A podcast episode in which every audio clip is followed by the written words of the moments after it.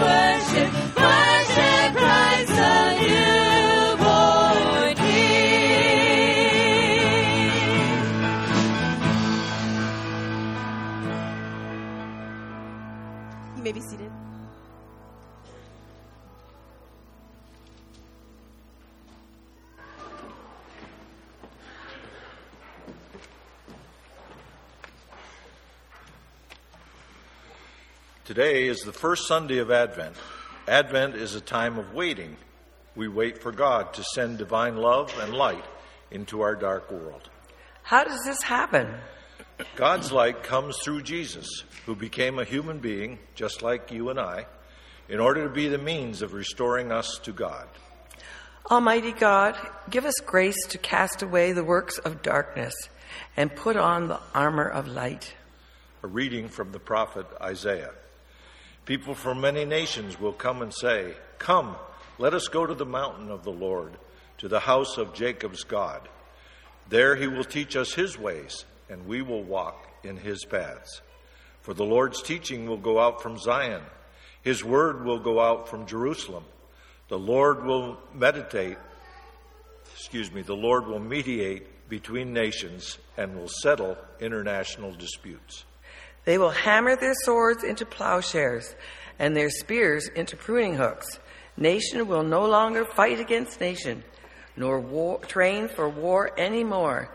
In Isaiah 2, verses 3 and 4.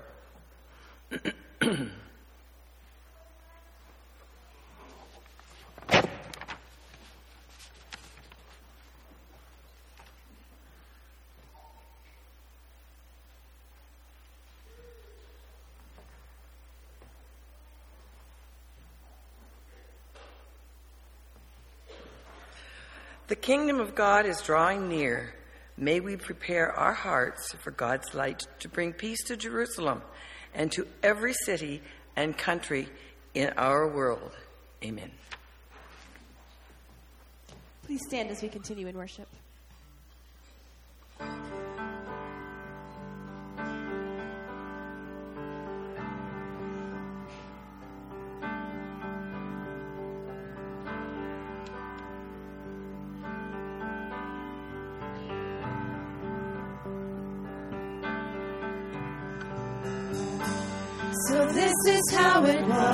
a silent night like any other. When heaven sent the one, the one that we would call our Savior and redemption.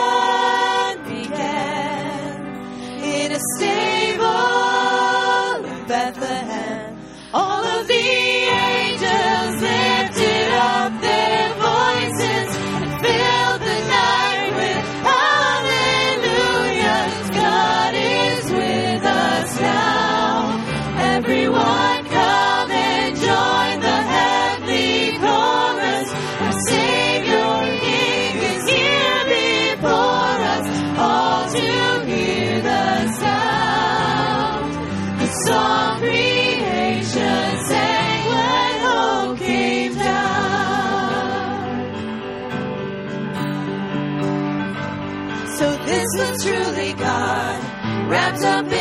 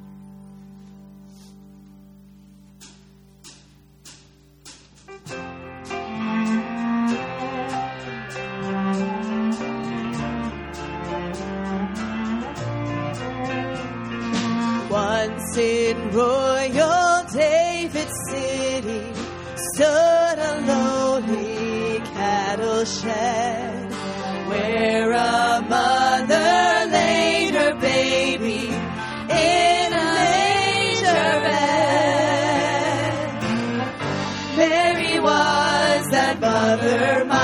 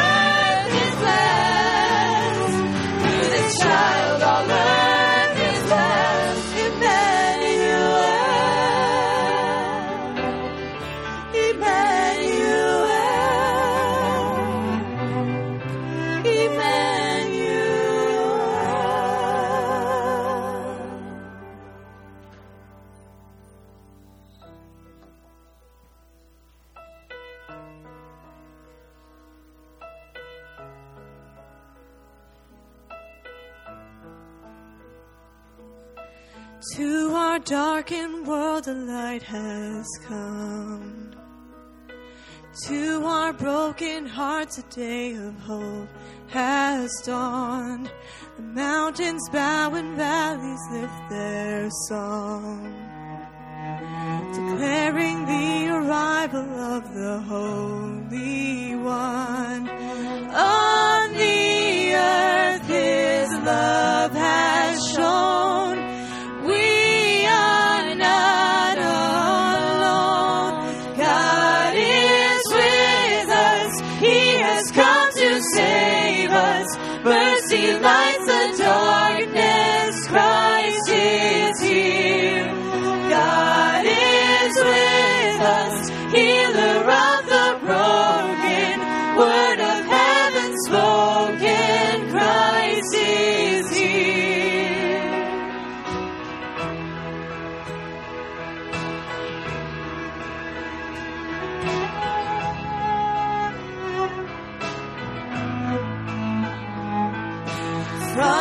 Throne above in majesty. From the realm of glory, Jesus heard our plea. Love has come our captive hearts to free.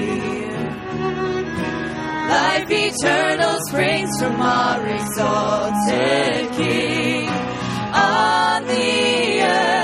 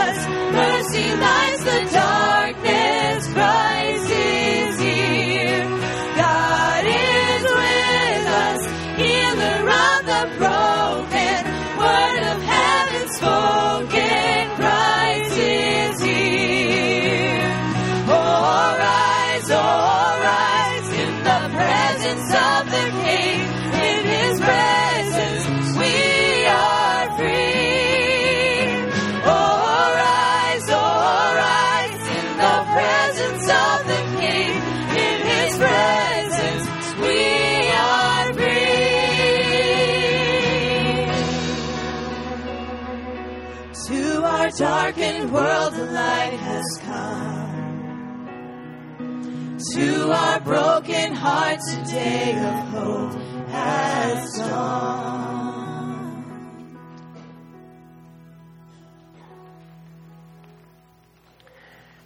We're going to uh, spend some time praying together now. And if you'd like to, to come and kneel at the altar rails as you offer your prayers, I invite you to come and to join me.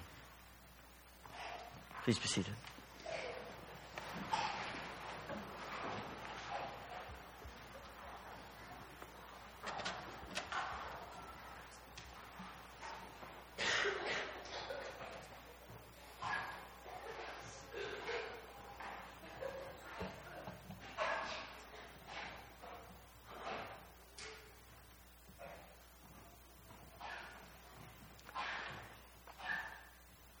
Father, as we begin another Advent season, we pray that you will once again prepare us for the coming of Christ. Give us hearts that are teachable. Make us open to the changes that you know we need. Give us a hunger for your word. Give us the eyes of Jesus for ourselves, for this world. Father, in our world of chaos and violence, of war, and of so much pain, let the Prince of Peace fill our hearts with a desire for peace. In our world of, of aliens and strangers, of refugees and displaced people,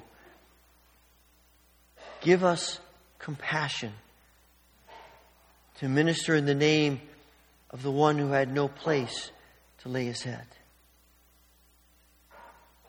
Father, we, we can't help but think about our world today as we gather in this place of worship where we have freedom and safety.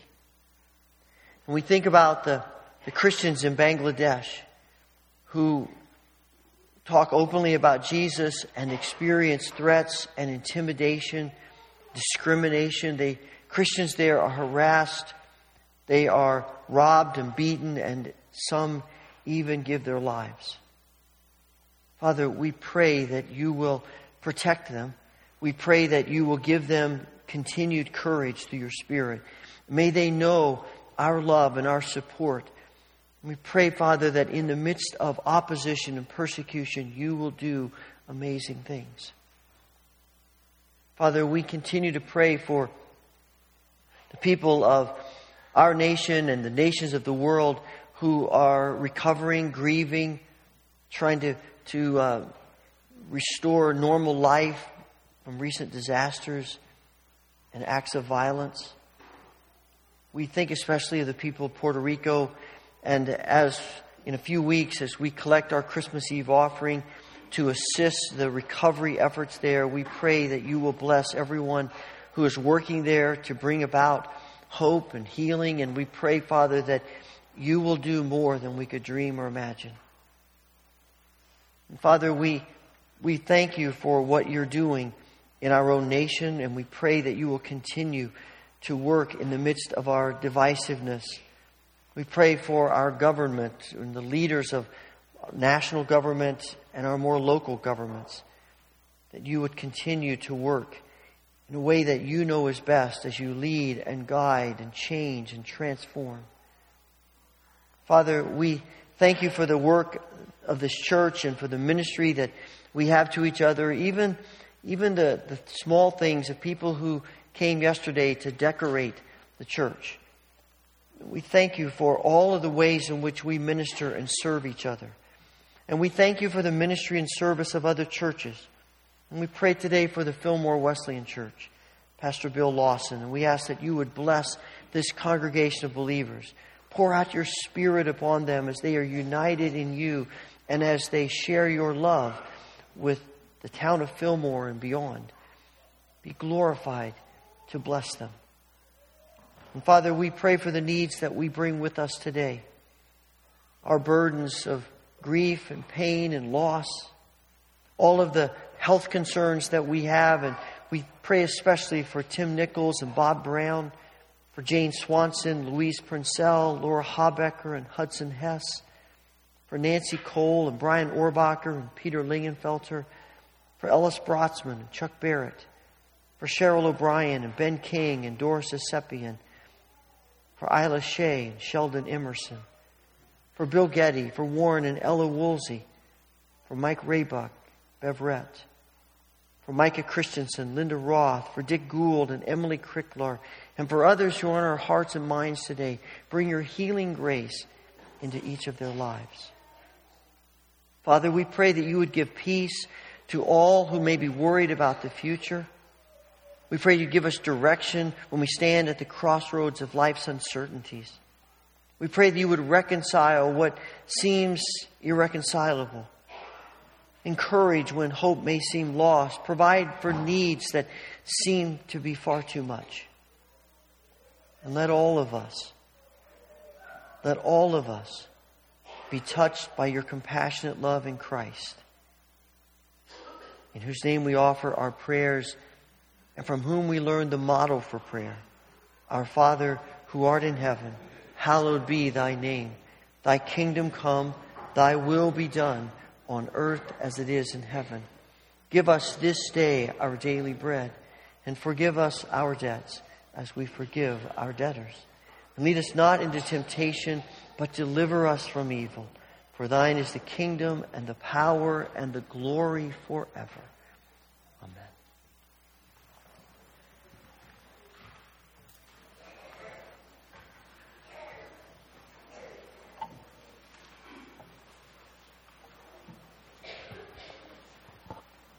Our scripture reading today comes from Isaiah chapter 7, verses 10 through 16. Again, the Lord spoke to Ahaz Ask the Lord your God for a sign, whether in the deepest depths or in the highest heights. But Ahaz said, I will not ask. I will not put the Lord to the test. Then Isaiah said, Hear now, you house of David. Is it not enough to try the patience of humans? Will you try the patience of my God also? Therefore, the Lord himself will give you a sign. The virgin will conceive and give birth to a son, and will call him Emmanuel. He will be eating curds and honey when he knows enough to reject the wrong and choose the right. For before the boy knows enough to reject the wrong and choose the right, the land of the two kings you dread will be laid waste. Would you please stand for our reading of the gospel?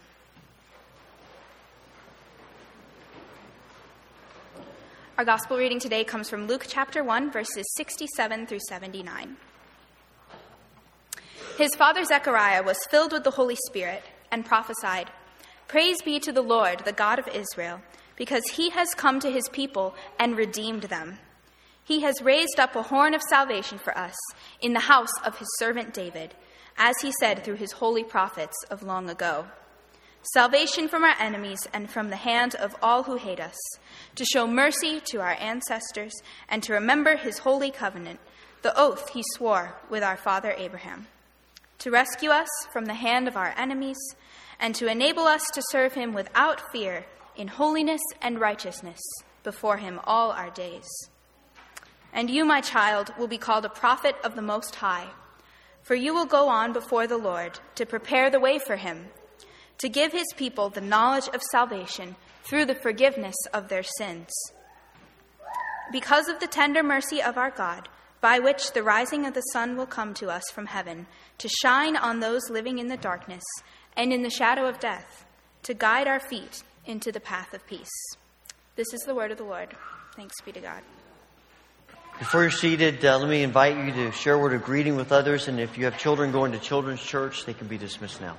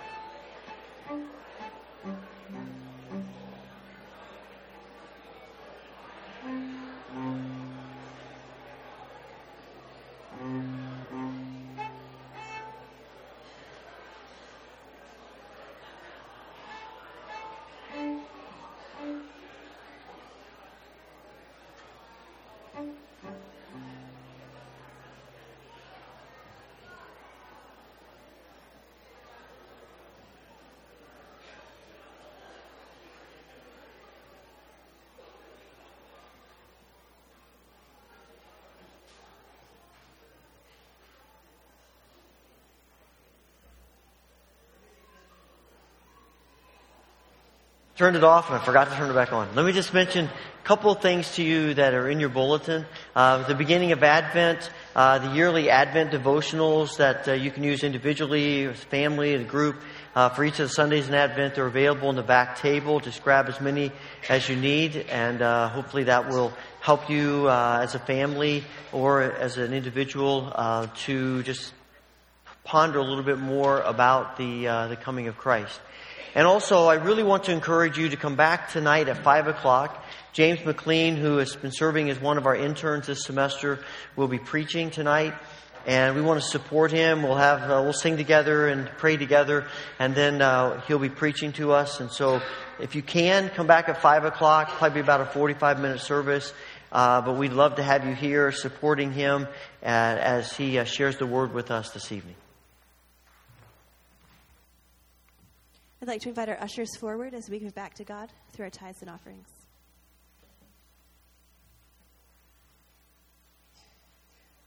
Mm-hmm.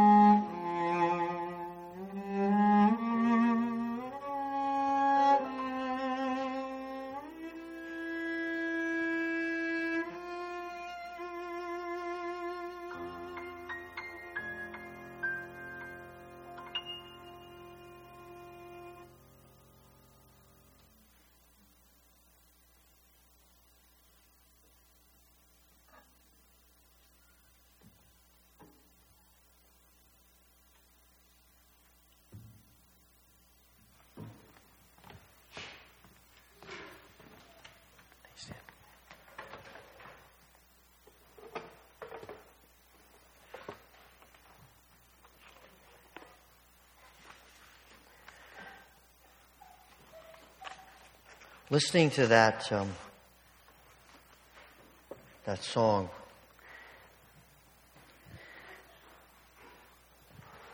It reminds us of the difference between Advent and Christmas. We live in a, a culture, a society that is racing to get to Christmas. I mean, I think this is the, I, it's the earliest I remember things being, Christmas decorations being up. I'm pretty sure it was in the middle of October when I first saw them this year. There is something, and I understand it. I mean, Christmas is awesome. You know, I mean, I, I love all of the things related to Christmas the decorations, the music, uh, all of the, the parts of it. And, and there is something about wanting to get there. And, and we want Christmas to happen now. But the church fathers recognized that Christmas would be so much more meaningful, so much more powerful, so much more ingrained in us if we prepared ourselves. And that's what Advent is for. These four weeks of Advent remind us, they, they prepare us, they slow us down. In a sense, Advent is saying to us about running to Christmas, not so fast. Just slow down. There's something about this, this idea about running to Christmas that, that is sort of this subtle psychological mindset that we want to live a life of avoidance. Because the reality of Advent is it is an opportunity, it's a calling to stop and to do some self examination. And most of us would rather just run past that. Because self examination can be difficult, it can be hard, it can be painful, it can be a struggle for us. But the reality is, much like Lent to Easter, Advent helps us experience much more deeply Christmas. This song, O Come, O Come Emmanuel, that, that Dan played, it is it, it comes out of at least the ninth century. It's a, originally in a Latin text. Uh, it may go back, it may even be earlier than that, but this is the first that, that we've, anyone has found the text. And, and again, in Latin, and it was, it was chanted at the masses, at, at Mass by the monks. And, and it was a part of their worship during the Advent season. It, it was translated, it's been translated in a variety of times, but the most popular translation and the one that's in our hymnal is by John Neale.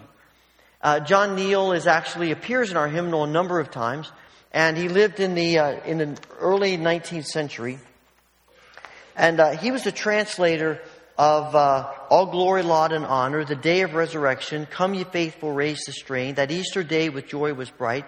Christ has made the sure foundation.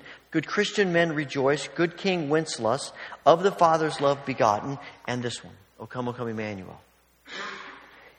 He also, most people believe, was the one who probably put the text to the tune.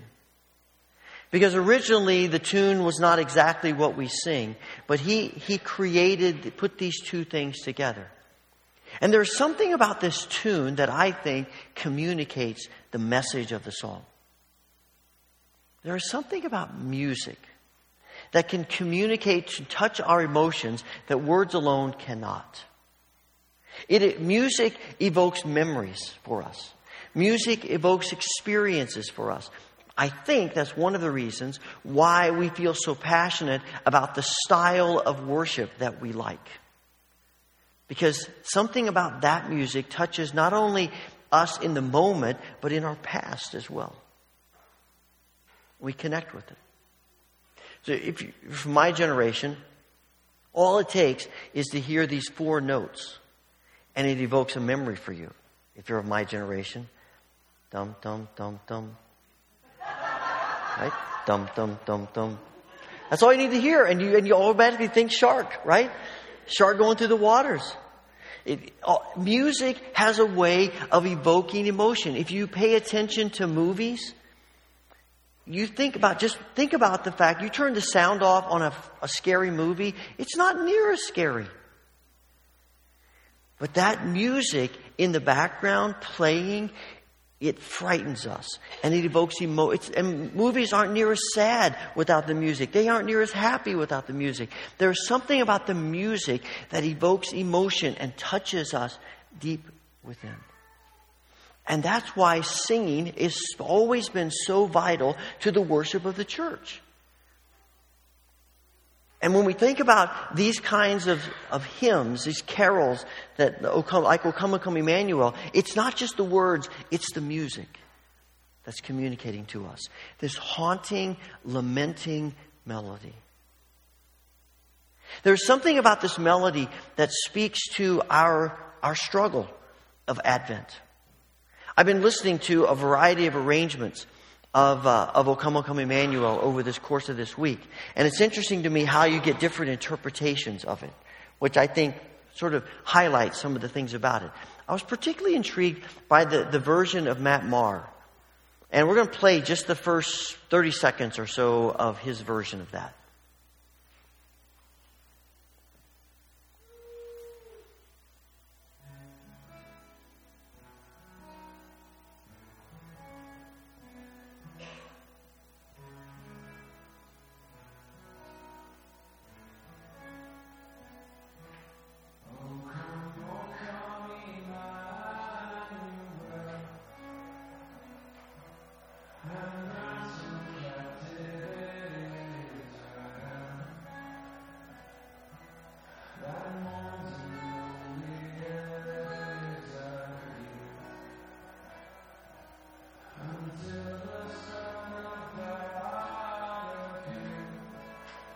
That's good.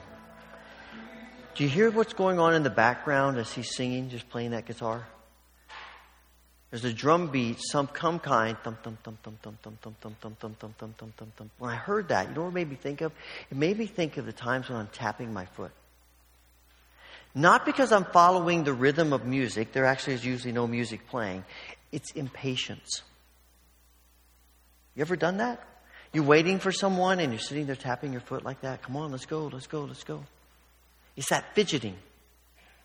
And I don't know if that was his intent, but that's what spoke to me immediately when I heard that. And it struck me that what a, what a, what a marvelous thing he's done to help us eh, understand and experience that tension of we want Christmas now and God calls us to wait.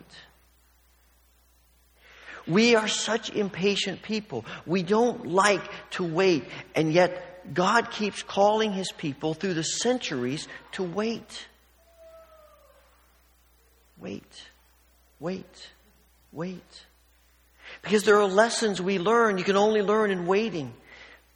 There are things about God that we can only experience in waiting. You can only learn to trust in waiting. But all the while, in the background of our minds, there's this thump, thump, thump, thump, thump, thump, thump, thump, thump. Come on, God, let's go. Let's do this now. I don't want to wait. Let's do it. Let's go. Let's go. Let's go. And Advent keeps saying, slow down. Slow down.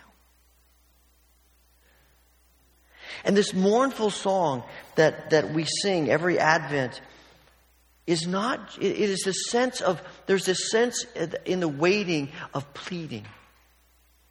Oh, come, oh, come, Emmanuel. Over and over again, verse after verse after verse. Oh, come, oh, come, oh, come, oh, come. There is this waiting, this pleading, this yearning for God to come. I was trying to think of, of the emotion of that and the thought of that, and it struck me, it reminded me of when I was about 10 years old, and I was playing Little League, and our Little League Park in the town of Evansville, Indiana, which is a pretty large city, 150,000 people, it was located back in a, in a, in another, in a, like in a, um, uh, another bigger park, and it was, the field was totally surrounded by trees. And uh, it was there really was there was just this one single road that would drive you to the park, and then it circled back around to get out. It was really the only thing back there. It was a beautiful sight, but it was pretty secluded. And I remember one time being there for practice later, late in the afternoon and into the evening, and we got done, and my parents were supposed to come and pick me up, and they were late. And everybody else was leaving, and everybody else left, and I'm sitting there waiting for them. And there's, there's one, there was one guy who was saying, Hey, I'll give you a ride home. And I'm like, Yeah, I don't, no, no, that's okay. I'll stay with you. No, that's okay. And the whole time this guy's making me more and more nervous. And in my heart, the whole time I'm thinking, come on, come, parents, come. And there was a sense of fear and anxiety and worry and stress. As a 10 year old boy waiting for my parents to come. And I think there is something in that, that that God's people experience as we wait for God to do what He wants to do because we live in a world of fear and anxiety and brokenness and pain. And often we're right in the middle of it and we're saying, God, do something, come. Israel waits centuries for the promised one to come. And we have waited centuries and centuries more for him to come again to fix things, to make things right. He keeps telling us to wait and to trust. But he never tells us to stop asking and pleading. It's okay to say, Come, Lord Jesus, come. This is our heart's desire. But it's not just for God to come someday, it's for God to come now. You will notice in the, in the context of, of these verses, and I printed for you in, your, in the insert in your bulletin, uh, the majority of, there are more verses to this song than what's in our hymnal. I think there were just four in our hymnal, and I included a few extra ones. And if you look through those images there, you see over and over again the, um, the images that you find, first of all, it's O come, O come, Emmanuel, God with us. We first see in Isaiah chapter 7, talking about the Messiah. And then when the angel appears to Joseph in Matthew 1, he says, He will come and he will be called Emmanuel, which means God with us. This, is we want God to come among us, God to be with us. But he also talks about, Come thou dayspring. Come thou root of Jesse. Come thou Lord of David's key. Come thou wisdom from on high. Come desire of nations. All of these attributes, all of these understandings of who God is. I'm especially intrigued by, by the one about the desire, or the uh, come dayspring from on high. O come thou dayspring, come and cheer our spirits by thine advent here. Disperse the gloomy clouds of night and death's dark shadows put to flight. When you're in the waiting period, it feels like darkness often. It feels like a struggle. It feels like pain. And we yearn to be free from it. This word dayspring is, is a poetic term for dawn. Let the dawn come. When are we most afraid? When it's nighttime. When do we feel most lonely? At nighttime. When do we tend to feel most anxious? In the darkness. Whether that would be physical darkness or metaphorical darkness, spiritual darkness. That's when we feel the yearning and the desire for the light. And this song, we sing this song and say, Come and be light for us.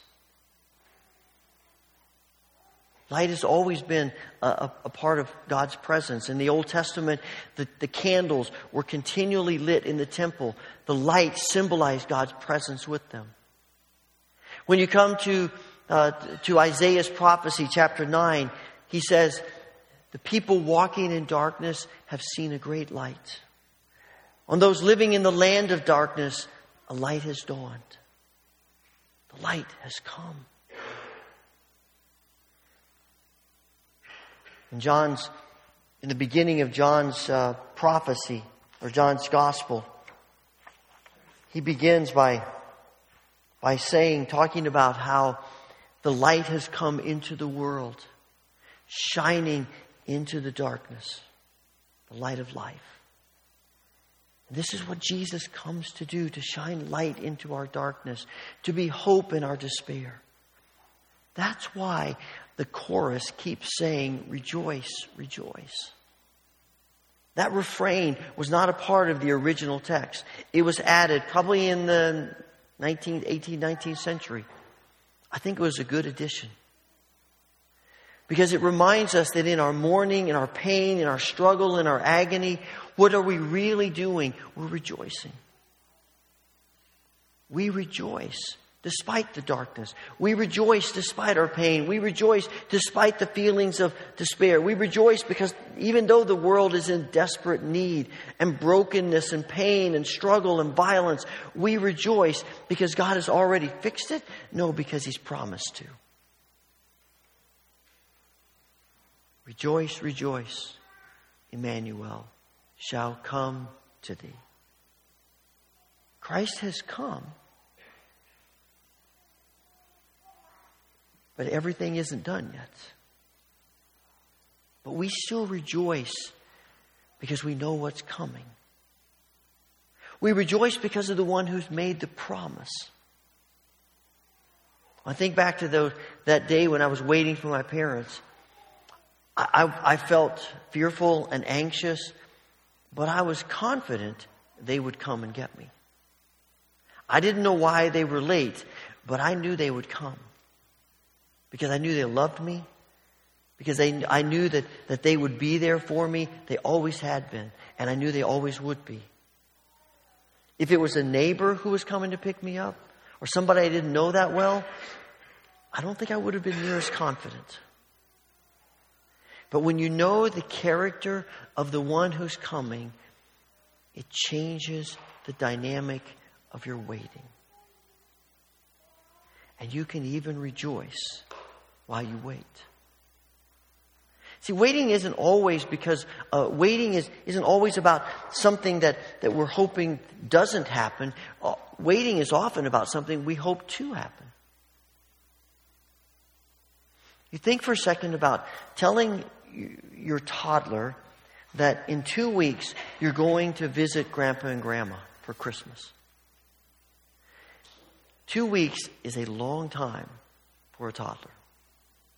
And every day they keep saying to you, Is today the day? Are we going to Grandpa and Grandma's today? Because they want to go to Grandpa and Grandma's house. They want to go see them. They want to be with them. They want it to come. And every day they keep asking, Is today the day? Is today the day? Is today the day? And you learn after a while, don't tell them so far ahead.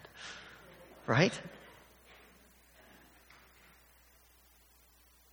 It's a joyous anticipation but it's hard to wait.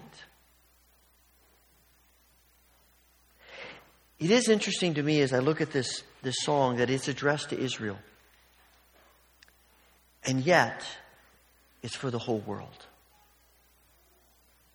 That last verse, O come, desire of nations, bind our spirits in one heart and mind. I mean, this is really the message of the prophets.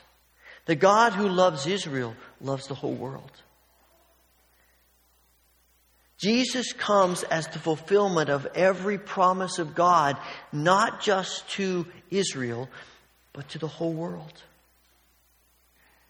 And when we think about the coming of Christ, it is never something selfish. Our waiting is never selfish. It's about the whole world. And we look around at our world and we pray for Jesus to come again to heal the brokenness of our world, not just to get us out of a mess. To bring heaven's peace to our world, not just to make our lives easier, but to bring healing and grace and, and, and restoration to so many people of our world who don't understand and who live with such violence and struggle and difficulty. But when we sing those words, O come, desire of nations, bind our spirits in one heart and mind, bid envy, strife, and discord cease. Fill all the world with heaven's peace. When we sing those words, we are not just asking God to do it. We're saying, God, help us to be a part of doing it.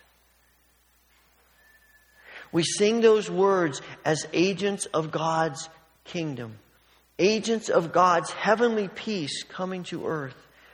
And that too is a message of the prophets that we see over and over and over again. That God comes and chooses Israel to be his people so that they will be a beacon of light in the world of darkness. And they will be a, a, a reason for hope in the world of despair. And this is too is our calling. That we're asking God to make us, in the words of St. Francis, instruments of his peace.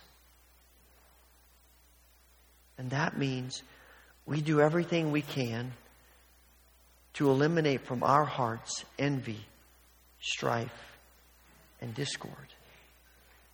It means that we live humbly instead of arrogantly. It means that we continually work to give up our rights instead of grasping them.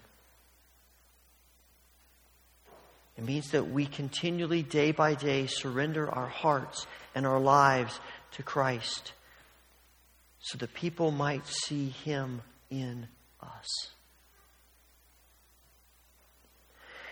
Now, I suspect you might be thinking throughout this morning why in the world are we talking about a Christmas carol? Why are we doing this? And why are we going to do it the next few weeks? There's a story behind why I'm doing this today.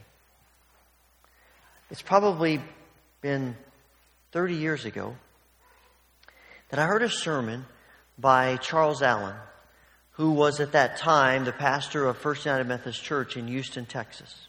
It was at that time one of the largest, if not the largest, United Methodist churches in the world. And um, I love to hear him preach. Got a really strong southern drawl as he preaches, but just a, just a great communicator. And in the middle of the sermon that I was listening to, he said, he said, I have to tell you, he said, a few weeks ago, he said, we were sitting in church, and he said, I got so tickled, I started laughing in church. He said, I was sitting up on the platform, and I'm just burst, I just burst out laughing. He said, My people are looking at me. He said, I've been there 18 years. They'd never seen me do anything like that. He said, I'm the soul of decorum when I'm leading worship. And here I am. I cannot stop myself from laughing. He said, We were singing one of the most beautiful prayers in the hymn book. Take my life and let it be consecrated, Lord, to thee. And That's a beautiful song. If you've been around the church much of your life, you've probably sung that song in one form or another. And he said, We got to that verse that says, Take my silver and my gold, not a mite would I withhold. He said, I looked out at that congregation and I, I looked out at this group of people that for 18 years I've been trying to take some of their silver and gold. And he said, I got to thinking, what if God answered the prayer that they were all singing? he said, I just started laughing. I couldn't stop laughing. Just picturing in my mind God answering the prayer that they were singing. And then he said to the audience to whom he was preaching, he said, he said, It strikes me that maybe it wouldn't be a bad idea every so often to just think about, to preach some sermons on the great hymns of our faith. And maybe you could call it something like, Let us live like we sing. And I think there's something to that. Because to sing, O come, O come, Emmanuel, is really to sing our faith. It is an act of faith to say, God, I'm going to rejoice, even though the coming isn't fulfilled yet even though there's still more to do, even though there, there, is, there is still a lot of darkness and violence and pain, I'm going to sing, Oh, come, O come, Emmanuel, rejoice, and do in us what we need you to do. And that's why we come to this table today. Because at this table, we see the fullness of God's promise to us that Jesus has come. And we are reminded of God's great promise that Jesus is appearing again. And we sing, O come, O come, Emmanuel, now and then. And make us people who rejoice because we believe in you. Father, we want to thank you for your grace and mercy to us.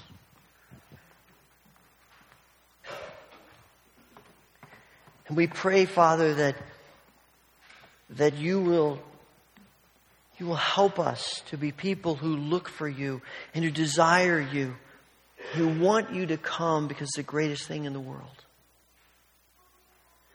Father, we pray your blessing upon the bread and the cup of which we partake today. May it be food for our souls through the grace of Christ Jesus, in whose name we pray. Amen. On the night that Jesus was betrayed, he took bread. He gave thanks to the Father in heaven and he broke it. And he gave it to his disciples, saying, Take from me, all of you. For this is my blood, which is given, my body, which is given for you and for all people for the forgiveness of sins. Do this in remembrance of me. And on the same night, he took the cup. Again, he gave thanks to the Father in heaven. And he gave it to his disciples, saying, Drink from this, all of you. For this is my, my blood, which is shed for your sins and the sins of all people. Every time you do this, do it in remembrance of me. As you're released by Rose this morning, come to the front, tear off a piece of bread, dip it in the cup, eat it, and then you may return to your seat by the outside aisles. If coming to the front is difficult for you, or if you prefer, we have a trays of bread and cups happy to serve you in your seat. And I have gluten free wafers here. If you would like those, just let me know as you come forward. We practice open communion at the Wesleyan Church. It might be the first time you've ever worshiped here, but if you come today with your heart open to God, with a desire for Him to come into this world and into your life, and come and receive these gifts from our gracious, loving Heavenly Father.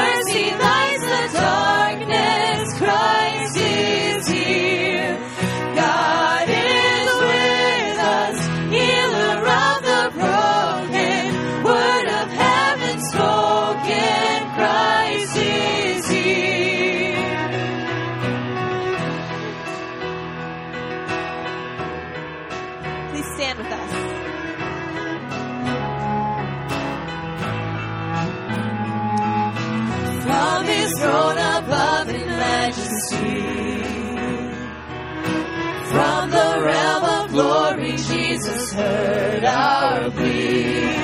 Love has come our captive hearts are free.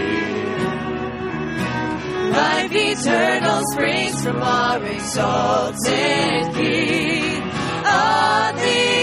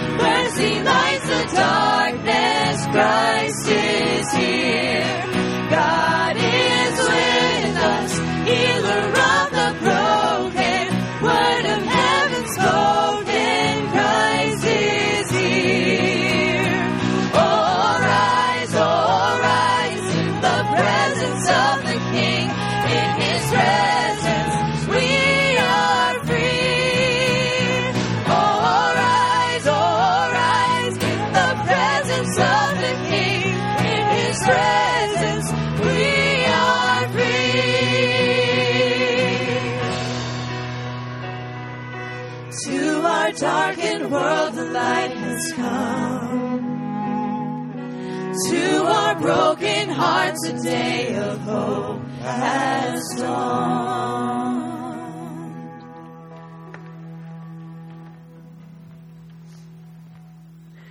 Receive the benediction.